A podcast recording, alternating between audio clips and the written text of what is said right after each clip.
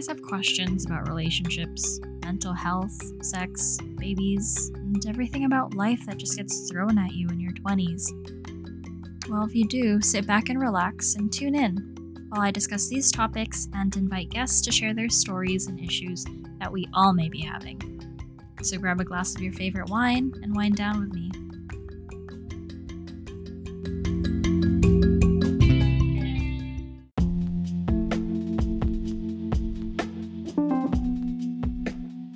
Everyone. Welcome back to the second episode of Wind Down. I'm your host, MK, and I just wanted to apologize for the audio on the last episode. You know how things go with getting started and whatnot, all these technical difficulties and just ugh, issues behind the scenes. I'm still trying to get a hold of this editing software. I tried out a new one because the other one was giving me so many issues with my mic, and hopefully, this one's a little bit better. It's still a little bit finicky for me, but you know, I'm still learning. Anyways, I want you to get to know me a little bit better and have an insight as to what's going on in my life. And as some of you know, I have a sleeping disorder. It started years back, way back in childhood, and I've had severe insomnia. I'd be sometimes sleeping for only two to six hours a week, sometimes more, sometimes less, and it greatly affected my education and just everything about that life. And then it affected my relationships with my family, my friends, my overall health, and I don't know, I just learned to deal with it. Back in high school, I was really active in sports and school activities. And with me having insomnia and all, I thought it was just a normal teen thing that I was going through. Like, you know, how kids are in high school, they have so many things going on, so many things to study, so many extracurricular activities. And I thought that was just normal for a, you know, youngin to go through. I didn't really sleep from what I can remember now, I didn't really sleep back then in high school. I just did what I could and I just went through everything and I didn't really think much of it. And then years went by, and then I went into my second job, which was at a call center. And that's where shit started happening. So that job was affected severely, like severely. You have no idea. Uh, basically, from what I know or what I can remember, it started in October of 2015. And I started having episodes of sleeping here and there, which was really bad because at some points I'd wake up on my own, and at some points other people had to wake me up. And I got caught a few times, which is obviously a given. And I got a few written notices and then to the point where I was suspended for a week because I was sleeping. It almost called for termination. But, um, you know, we had this whole discussion about what was going on and they reconsidered. And at the time, I made friends with a resident doctor. And, well, he's a real doctor now. Hi, Sarab. and, um, yeah, he told me to get it checked out. At the same time, we were also discussing other sleep aids with another one of our coworkers who was studying to become a pharmacist. I was telling him how I previously took melatonin and other sleep aids and tried changing my lifestyle, and it just, you know, nothing worked. So he told me to take Benadryl because Benadryl makes you drowsy, and that basically is supposed to knock you the fuck out. I took it. I took it here and there, and I just proceeded on. And then Sarab highly disapproved of taking Benadryl. So I went to my GP because he was so pushy about it. And I talked to her about my issues, and she told me about a short term medication and prescribed me Zopiclone, which is also known as Imovane. And that was in January 2016, so a couple of months after. And at that point, that was my first time taking any type of those medications. And let me tell you, Zopiclone is some nasty shit. Like, nasty. Nasty as fuck. Don't take it. It's gross. It was bitter. For me, it didn't work. And I felt shitty. Let me tell you about this medication a little bit more. You can't swallow it, you can't chew it, you have to fucking put it under your tongue and let it dissolve. Which, if you haven't tried Zopiclone, it's it tastes like vomit. Think about it. You have to lie down while the medication is dissolving, so your mouth tastes like vomit. And then you have to try to go to fucking sleep. Like how? It's nasty. Uh-uh, don't recommend. Don't take it. I went back to the doctor, told her that the medication wasn't working and it was horrible for me. So she prescribed me clonazepam, which is also known as Klonopin, and that's a benzo. And from what I know, or from what I've heard at least, doctors aren't usually supposed to prescribe benzos right away because it's a different class of drug. But I don't know, I guess the severity of my insomnia was I don't know, striking to my doctor, so she prescribed me that. And yeah, during that appointment, we talked about it more, and she wanted to do more follow ups, so she told me to come back after trying the medications. So I went back for the follow up, and as soon as I got in, the receptionist gave me some paperwork to fill out. And I was like, oh, okay, what's this? And when I looked at the paper, it was a general anxiety survey. And I'm thinking to myself, okay, well, I didn't really think I'd have anxiety. Did I have anxiety? Did it seem like I have anxiety? I just, I don't know. I thought it was just my sleeping issues. I mean, I've heard that I may have anxiety, but you know, I didn't really think I'd actually have it. I mean, Saurabh kept telling me that I may have anxiety and to just get my issues checked because I was so panicky all the time and I'd get startled easily to the point where I just jump out of my chair for like no reason. And other people don't really do that. So when I did the test, or survey rather, and I talked to my doctor more, she made me get more blood tests, and that all came back negative.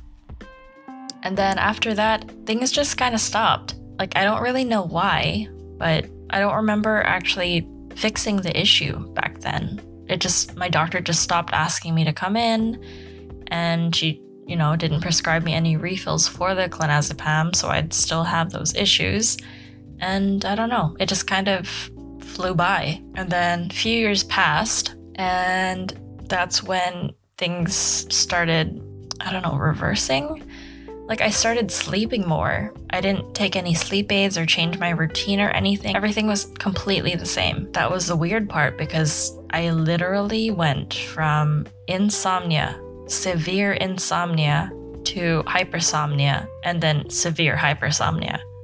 And hypersomnia is oversleeping. And I went to get a checkup from the other doctor in the clinic, her partner, because um, my GP had such a high caseload. So she had a partner like helping her during that time. Still is, she's still there. Um, so I started seeing her more often, and I considered her to be my GP because of how often I visited her instead of my actual GP. Anyways, I went into the clinic to get more refills for my birth control, and it was supposed to be a simple in and out prescription type of thing. But you know how those types of appointments go. She briefly discussed how I was doing, and we lightly touched base on my depression, and then it started opening about my sleeping issue. And then started discussing about how I was, you know, sleeping for over 12 hours a day and still feeling tired. And she, when she heard that, she was like, that's not normal. That's, that's very abnormal.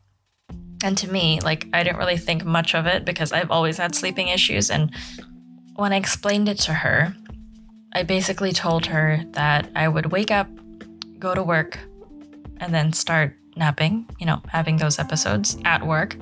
And then I'd go home, rest for maybe 30 minutes to an hour, depending on the day. And then I'd quote, quote, nap until the next day when I have to wake up to go to work again. You know, my previous work wife, Mama Vo, always gave me the shits for calling it napping when I got home because I wasn't napping, I'd be sleeping. But you know, in my defense, I intended it for it to be a nap, so I'm gonna still call it napping. Anyways, that whole cycle with the waking up, going to work, go home, falling asleep until the next day. That repeated daily, like literally on a daily basis. So she referred me to a sleep specialist. She also requested me to do more blood work just to rule out, you know, other internal issues like maybe I had thyroid or something. And those came back negative.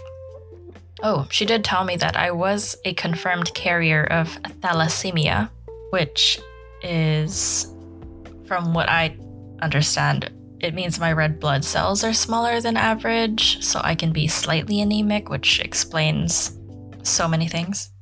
But um, it's also like a blood disorder, but I'm not going to get into that. Anyways, she said it had nothing to do with my sleep issue. So she told me to just see what the specialist says. And yeah, so that's when I started seeing the apnea specialist.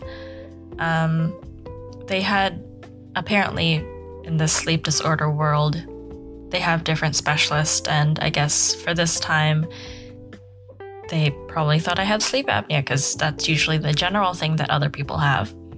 So I went in, did a general consult, and he questioned me about my sleep issues.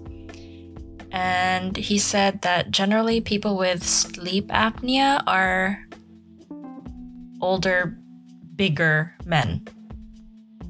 And he emphasized that older, bigger men. Like when he saw me, when he entered the room, he was surprised that I was a tiny Asian girl with this issue. Because generally, he doesn't really see that in his practice. He examined my throat, and well, he measured the size, and he said my throat was small. Because I'm a girl. You know, nothing new there. And then he looked at my tonsils, and you know what he said to me? Do you know what this man said to me? He said they were abnormally huge for a girl my size. How am I supposed to respond to that? Like, I don't even know what to say. I still don't know what to say. Like, thank you?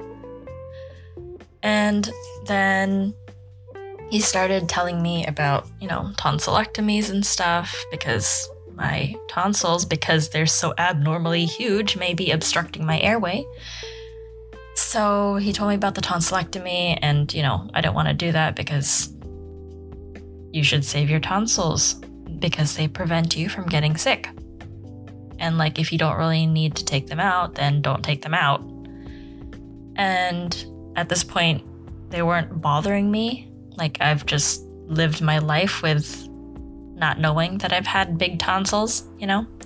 So he gave me the oximeter test as a first trial to measure my blood pressure and oxygen levels. And then, yeah, sleep with that overnight, and then I'd have to bring it back. And so I brought it back, and then I was called in for another appointment.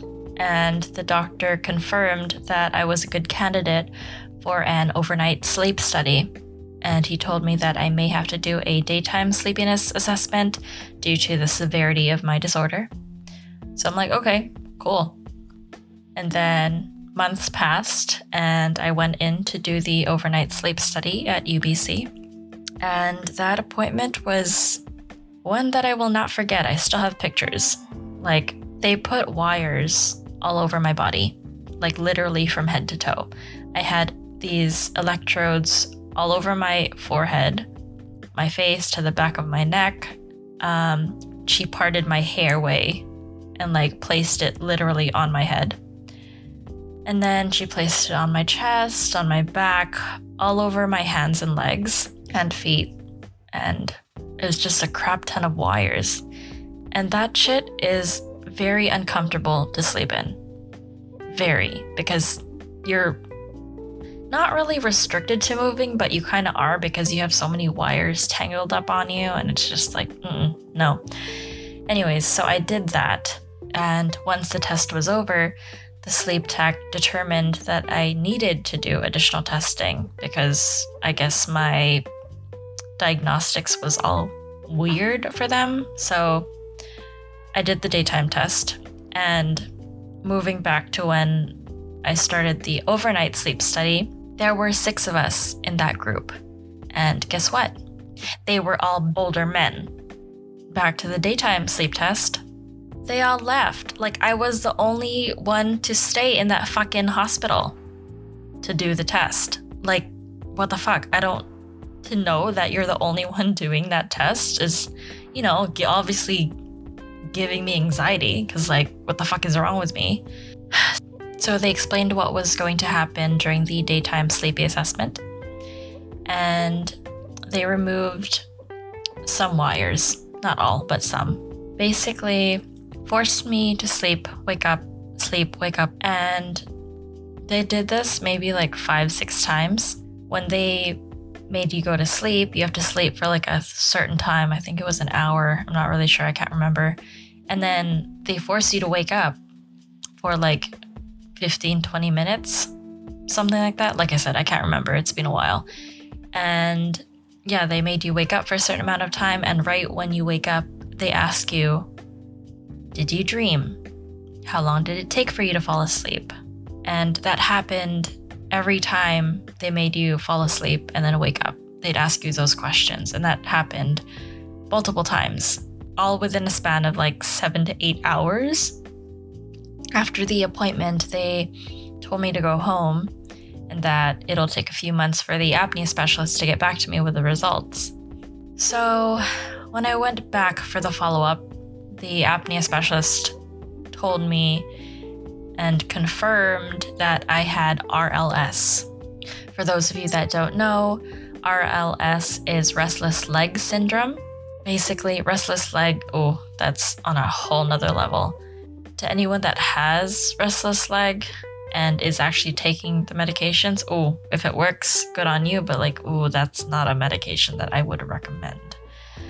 I'll explain in a bit. So, um, he told me that I also had mild sleep apnea, so he referred me to a sleep tech to do a trial CPAP machine. And I hated that. Oh, I, I hate that CPAP machine with a passion. It was very uncomfortable for me, and it was a bad experience. Not that bad, but like bad, you know? I made an appointment with the tech and she explained it a bit more. And she said, some people it takes maybe a week to get used to, others can take a month. And she told me not to be discouraged if it wasn't working for the first few days. So I'm like, okay, I'll give it a try. And she gave me these um, nose insert things to try out. One of them is like literal nose plugs, and the other is like a pillow. That was annoying as fuck. I hated it because the airflow was all weird, and anytime that you would try to talk, it was hard because the air goes in through your nose and then out through your mouth, and it was just very uncomfortable. And it was just weird to sleep in. So I tried that for a couple of days and then I went back and told her that it wasn't working for me. Like the the airflow was leaking and then she gave me the face mask. And for those of you who don't know, imagine looking like Bane, right? With an elephant's trunk on your nose. And I hated it. I was very congested. I had dry mouth, hard to breathe, kept clogging my nose, and some nights I'd have issues sleeping because the mask was so uncomfortable because it's literally something on your face attached to your head. Like it's it's just hard. On another note, um, we also discussed about potentially getting it covered because I thought at that point the machine was, you know, gonna be the fix. Little did I know. Anyways, the insurance wouldn't cover it because my sleep apnea was not severe enough. It was only mild, which is bullshit because that machine is fucking expensive.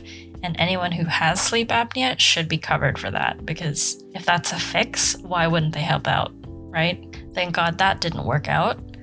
And I was on that shit for two and a half months. That's two and a half months of uncomfortable sleep. A week before I had to return the CPAP machine, um, I had another follow up with the doctor at UBC. And I told him how the CPAP wasn't working, and he told me to consider taking the RLS medication because the CPAP didn't work. I tried that for three weeks and uh, Remember how I said earlier that RLS was an issue for me? Yeah, I hate it. Mm-mm. Do not recommend. Don't take it. If that's ever prescribed to you, run away. Basically, the medication makes you feel paralyzed. When I first took the medication, holy shit, the first night was horrible for me because I was crying hysterically and I, I couldn't sleep. I couldn't feel my legs. And I don't like not having the feeling to feel your legs. That shit's weird. And I started panicking having an anxiety attack and crying and bawling my eyes out. I just, it was, ugh. The medication didn't even help. Like, I tried it for three weeks, but honestly, it didn't help. It just made me feel so bad that I was crying myself to sleep in order for me to sleep. And yeah, I went back to the doctor, told him that it didn't work for me, and he decided to put me on a stimulant, which is modafinil also known as Provigil. That medication keeps you alert for a good 12 hours, I would say. And from what I've heard, it's generally used for shift work, like for nurses and stuff, because they do like certain hours on and then certain hours off.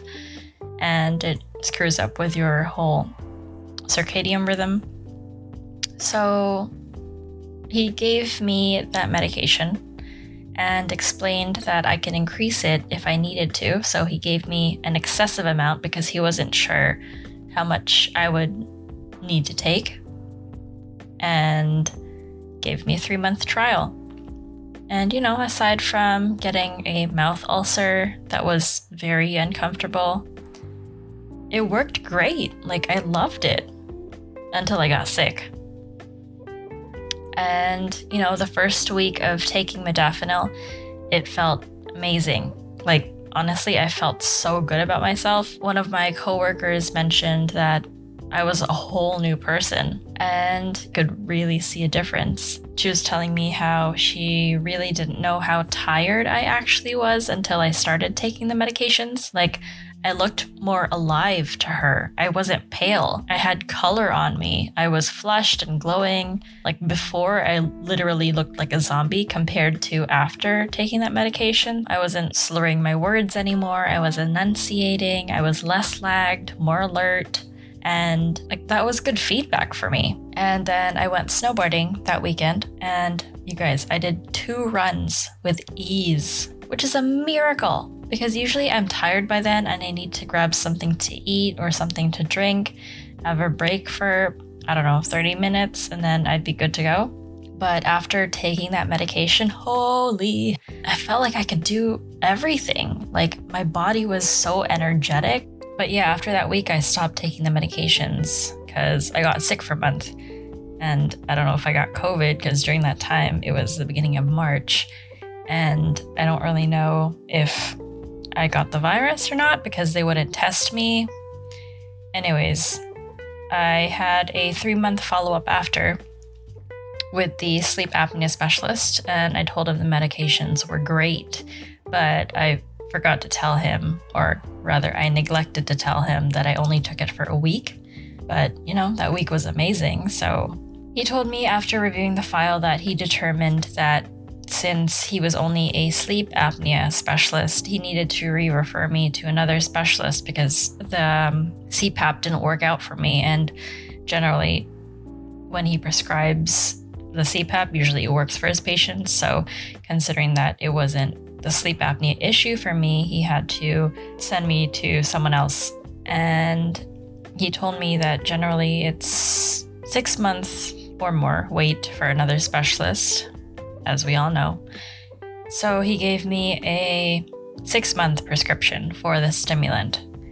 And I told him about the medication and if it has any contraindications. And he said to just check with a pharmacist. And I'm like, okay, because I am taking other medications. And right now I'm just waiting for the referral. I went to go fill the medications with a pharmacist, and they saw that it was for a longer fill. So they saw that the medication that I am currently on contraindicates the modafinil. And I talked to the doctor about the contraindications with my birth control patch. And we had a whole discussion of going back and forth with other alternatives I could maybe take and IUDs and such. And it came down to prescribing me a progestin only pill, Movisse, which I never took. And he sent that medication to the pharmacist. So the pharmacist that called me prior called me again and said, Yeah, this medication is actually a no go for you because if you're going to be on modafinil, the birth control it's it's going to be decreased is what they stated and all hormonal birth control were affected with having to take modafinil because you know modafinil doesn't like hormones for whatever reason. So i had to call my doctor back and after further discussion we talked about possibly getting pregnant in the future and he basically gave me kind of like an ultimatum asking me what was better, in my opinion, not getting pregnant or just living a better lifestyle. And he made the recommendation to go off of birth control because at that point, after like what I'm going through at this point in my life, it's just better for me. And he did confirm that I didn't need to take the stimulant daily. So that was a big relief on my part because I don't like taking pills. And honestly, I just fucked it. I haven't taken it since. I haven't gotten the new six month medication refill on it either, so it's just sitting at the pharmacy. And I mean, I still have the medication that was prescribed on the three month trial because my doctor gave me a shitload. So that's still just sitting in the cabinet because I haven't been using it. And I mean, I only take it if I really need to. Like if I'm having a long day where I need to be more energetic than what I'm usually then I'll take it. But other than that, I, you know, I still feel like shit. I'm still oversleeping. I'm still tired. I'm groggy. All the other side effects that come with that short term memory, brain fog, super physically and mentally exhausted. I mean, yeah, I can take vitamins and medications and stuff, and I do take vitamins here and there, but I just want to figure out what's going on without having to take anything, you know, just going the natural route. But that's all I know for now. And I'll update you guys as soon as something new comes up. But yeah, that's my journey on my sleep disorder. Still trying to figure shit out, but you know, it's progress. Anyways, that's it for today. Thanks for listening. Hopefully, the audio is decent this time. And remember to follow me on Instagram at wind down with MK. Or if you want, you can tweet me at hey underscore mayor and let me know if you have any topics that you want to hear about or just, you know, let me know what you think. Don't forget to rate and subscribe to wherever you listen to your podcasts. And you can find me on Anchor, Spotify, Apple Podcast, Breaker, Google Podcast, Overcast, Pocket Cast, and Radio Public. I release a new episode every Saturday. And yeah, catch you guys later. Bye.